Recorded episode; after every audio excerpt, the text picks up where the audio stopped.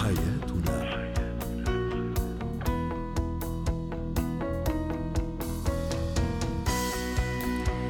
أنتم تستمعون لبرنامج حياتنا برنامجكم اليومي الذي يعنى بشؤون الأسرة وباقي الشؤون الحياتية الأخرى.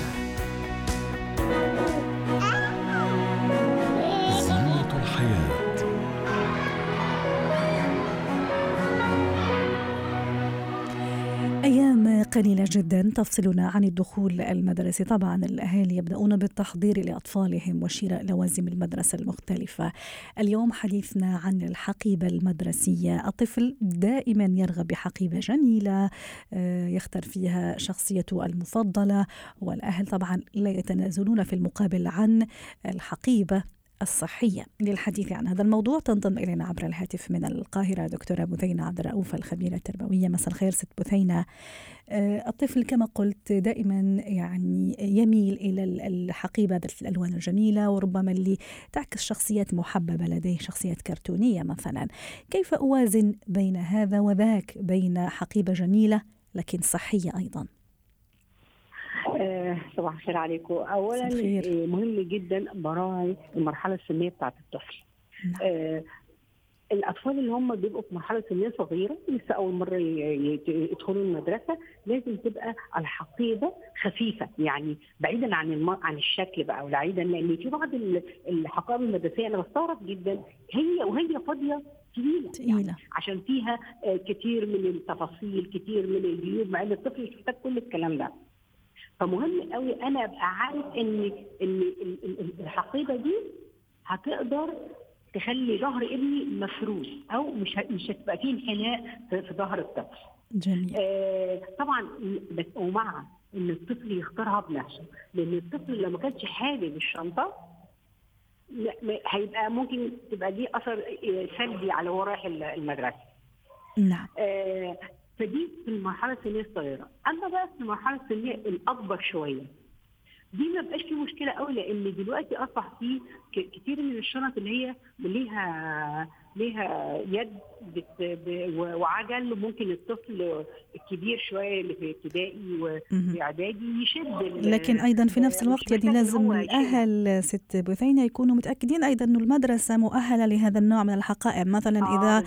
في درج مثلا أو سلالم الطفل كمان راح يتعب راح يضطر يحملها طبعا ما هو ده اللي بقول لحضرتك عليه. لازم أنا أبقى عارفة كويس قوي طبيعة ال- ال- ال- المدرسة طبيعة المكان وكمان ابني أو بنتي سنها قد إيه جسمها ما ممكن يبقى في طفل أنا ممكن يبقى في طفل آه، يعني عايز أقول لحضرتك إيه في سته ابتدائي أو الصف الأول بس جسمه هو نحيل صغير يعني. آه مثلا قوي البنية فلو جبت له الشنطة اللي هي بتتشال وتتحمل وممكن يشيلها وهو طالع السلم مش مشكلة. بس نعم. الطفل الثاني ضعيف و- جميل. أو بنت جسمها قليل فأنا ما أقدرش آه، إن أنا أحمل عليها.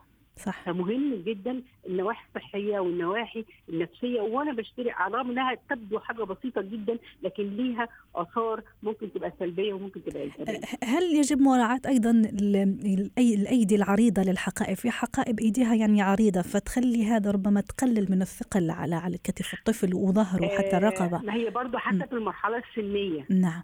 يعني يعني لو أنا عندي طفل صغير جدا بيبقى كتافه أصلا صغيره جدا. حتى ال ال ال لما تكون آه، الشنطة فيها كتاف عريضة ممكن بتضايق الطفل آه، وهو وهو شايلها على الرغم. دي تقولي صحية آه بس هي بالنسبة لجسمه عشان كده بقول لك لازم أعرف لازم أبقى واخدة بالي حجم جسم ابني أو بنتي إيه نعم. قدرتهم إيه. هو هو آه، بالعادة ال- يقال ال- يعني لا يزيد وزن الحقيبة يعني بين 15 و 20% من من الوزن الطفل يعني ده هذا ده وهي مليانة حضرتك ده أيوة. هي في الكتب يعني. أيوة. لكن إحنا بنتكلم عن ذا الشراء. ما تبقيش تقدري آه، آه، المقاييس معينة يعني في شنطة تبدو صحية وجميلة جدا لكن لما أحطها على جسم ابني أو بنتي لا.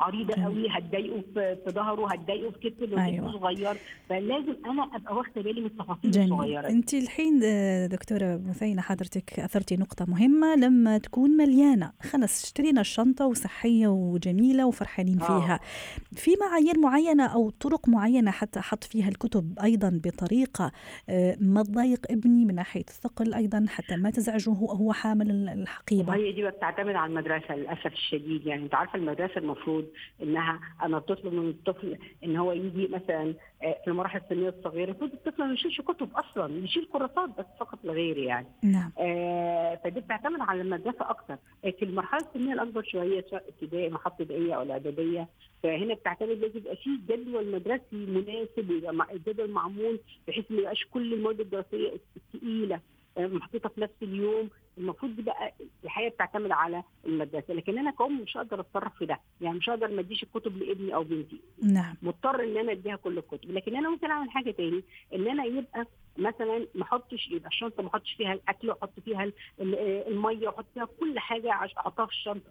ولا عشان ابني ما يتخنش لأ أنا لازم أجيب شنطة. يعني أنا شايفة آه، دي وجهة نظر برضه إن نعم. لما يكون في شنطة طعام أو البوكس بتاع الطعام ده خارج الشنطة. في شنطة لوحدها صغيرة. دي بتخفف الحمل شوية على ظهر الطفل بالذات لما يكون في كتب وكراسات في الشنطة. جميل. آه، شقد أيضا دكتورة بثينه لازم أستخدم كل يعني الجيوب إذا صح التعبير الموجودة في في الحقيبة حتى أوزع بشكل آه، يعني كويس كل الأغراض. آه مع آه ماشي. أنا معاك إن هو لازم يبقى في توزيع للكتب في مكان والكراسات في مكان. بس أنا لما بلاقي بيوت كتير في الشنطة بحط إزازة المية كمان في الشنطة. وأروح حاطة البوكس بتاع الأكل كمان في الشنطة. وأروح حاطة حاجات كتير قوي على الشنطة مش كتير على الشنطة كتير على ظهر الطفل. صحيح. فأنا ما, ما, ما- ما يغرنيش إن الشنطة فيها بيوت كتيرة جدا ومحاول أستغلها كلها. وما اخدش بالي التحميل قد إيه على ظهر الطفل. و... نعم أيضا آه، إلى أي درجة ضروري إنه الحقيبة تكون مثبتة كويس على ظهر الطفل بمعنى في منتصف الظهر مش أسفل آه، ومش آه، ما هي كمان بقى. ما أنا بقى وأنا كأم قبل أيوة. ما ابني ينزل أو بنتي أنا بلبسها شنطة عادات. صحية كمان لازم يتبعها آه، الطفل آه. دكتورة بثينه. لا أما بعلمه وهو صغير أما بعلمه وهو صغير وهو طفل لغاية مثلا الصف الرابع أو الخامس ده أنا بشرف على إنه يلبس الشنطة إزاي وأنا اظبطها عليه و- و- وساعات في حزام وفي ساعات تضييق وتوسيع آه، اظبط عليه وهو نازل. خلاص الطفل بيتعود على الوضعية دي بيرتاح فيها. صحيح. هو من نفسه هيبتدي هو يعني يظبطها على نفسه أما بيكبر شوية. ممتاز. على ذكر أيضا التعليم آه، وكيف نعلم أطفالنا مثلا نشوف أحيانا أطفال آه، يعني زي ما تفضلتي حتى ممكن بنيته تسمح له أو ما تسمحلوش في بعض الاطفال يعني الحقيبة دايما يخليها بإيد واحدة يعني حاطها بس على كتف واحد. آه لا ما ده بقى دي, دي بقى من الخطورة لعلمك إن دي بتأثر على فقرات العنق فيما بعد. آه فأنا عشان كده فأنا عشان كده بقول لحضرتك لازم الأم والطفل الصغير تعلمه إزاي يلبس الشنطة بشكل صحي. ممتاز. و- وهو أما هو صغير هي هي- هيتعود على آه، الطريقة دي هيحس إن هو مرتاح خلاص أنت عارفة الطفل متعود يعني على حاجة خلاص بيمشي عليها. تصير جزء منه يعني زي ما يلبس ثيابه يلبس أغراضه يهتم ب- بأموره الخاصة. شكرا لك دكتورة بثينه عبد الرؤوف الخبيرة التربوية ضيفتنا من القاهرة ويسعد مساكي. جمالك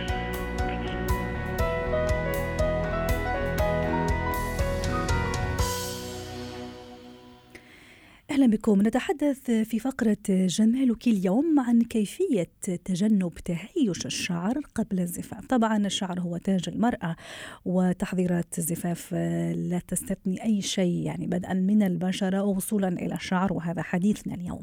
للحديث عن هذا الموضوع تنضم إلينا عبر الهاتف دكتورة شادن ناجي اختصاصية التجميل. يسعد مساكي دكتورة شادن. آه، حديثنا اليوم موجه للصبايا للفتيات اللاتي يستعدن آه، آه، لحفل الزفاف ممكن بعد شهر أو بعد آه، أيام قليلة. ومشكلة الشعر هذه خاصة إذا كان الشعر طويل أحيانا مشكلة لما تواجه الفتاة وبعدين لما توصل آه، لتمشط شعرها. يعني في مشكلة تهيش الشعر. في طرق أنا لازم أتبعها حتى أتفادى هالمشكلة آه، طبعا هو آه، هاي المشكلة كثير من ال- السيدات بتواجهها واحيانا بيكون السبب الرئيسي هو وجود جفاف بجسم الشعر نفسه. آه، يفضل إنه هي في حال كون المرأة عندها هي المشكلة يفضل إنه نحاول نحن نسيطر عليها بشكل مبكر آه، أكثر من شهر قبل الزفاف. وهذا بيكون من خلال تطبيق آه، كريمات وحتى حمامات زيت خاصة. آه، ما يكون فيها مواد كثير كيماوية. بتخ- بتخلي الشعر يكون أملس أكثر وبتخلي الجسم تبع الشعرة متماسك كمان بشكل أكبر. طبعا يفضل كمان إذا كانت الست بدها تقص شعرها إنه ما يكون عمليات القص قبل فتره كثير بعيدة عن موعد الزفاف هذا بيخلينا نتخلص من أي أطراف تالفة على مستوى الشعر.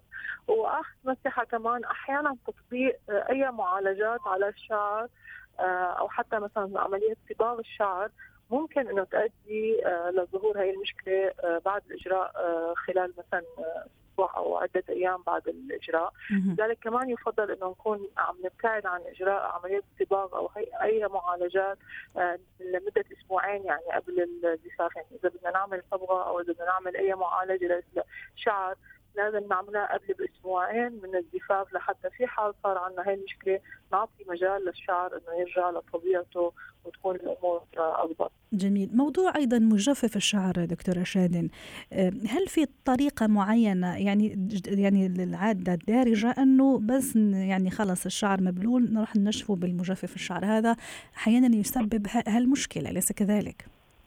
طبعا. آه، طبعا خاصة عند الأشخاص اللي بيعانوا آه، من آه، جفاف بالشعر. السيدات اللي بتعاني من شعر دهني واللي بيكون عندهم فرط إفراز دهني على مستوى الفروة استخدام مجفف الشعر بيساعدهم بيعطي الشعر مظهر جاف أكثر.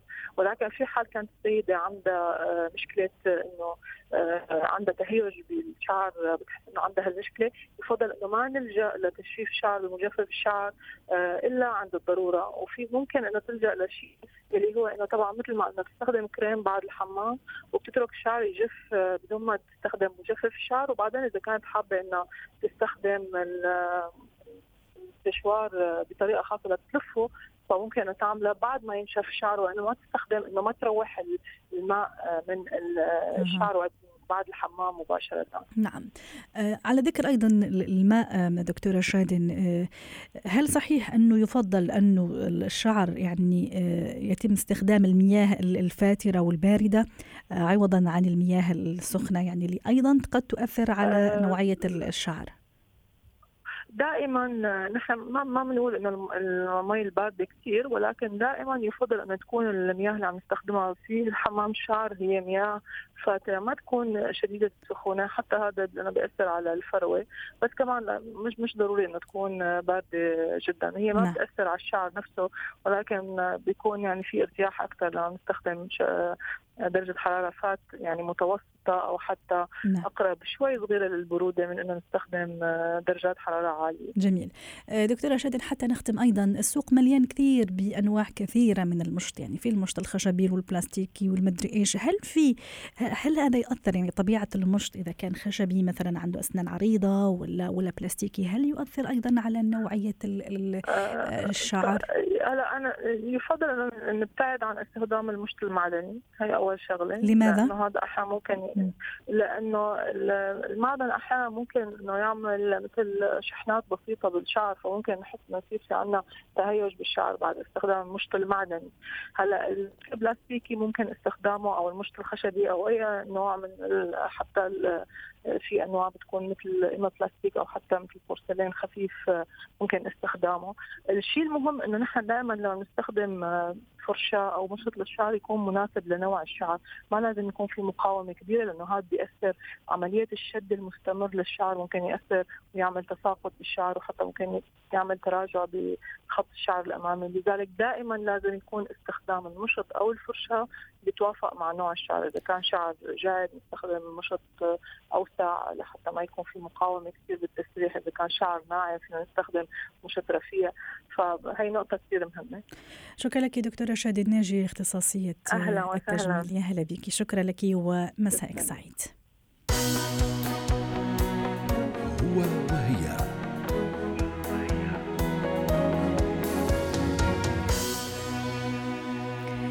نختم برنامج حياتنا. شكرا لكم وإلى اللقاء.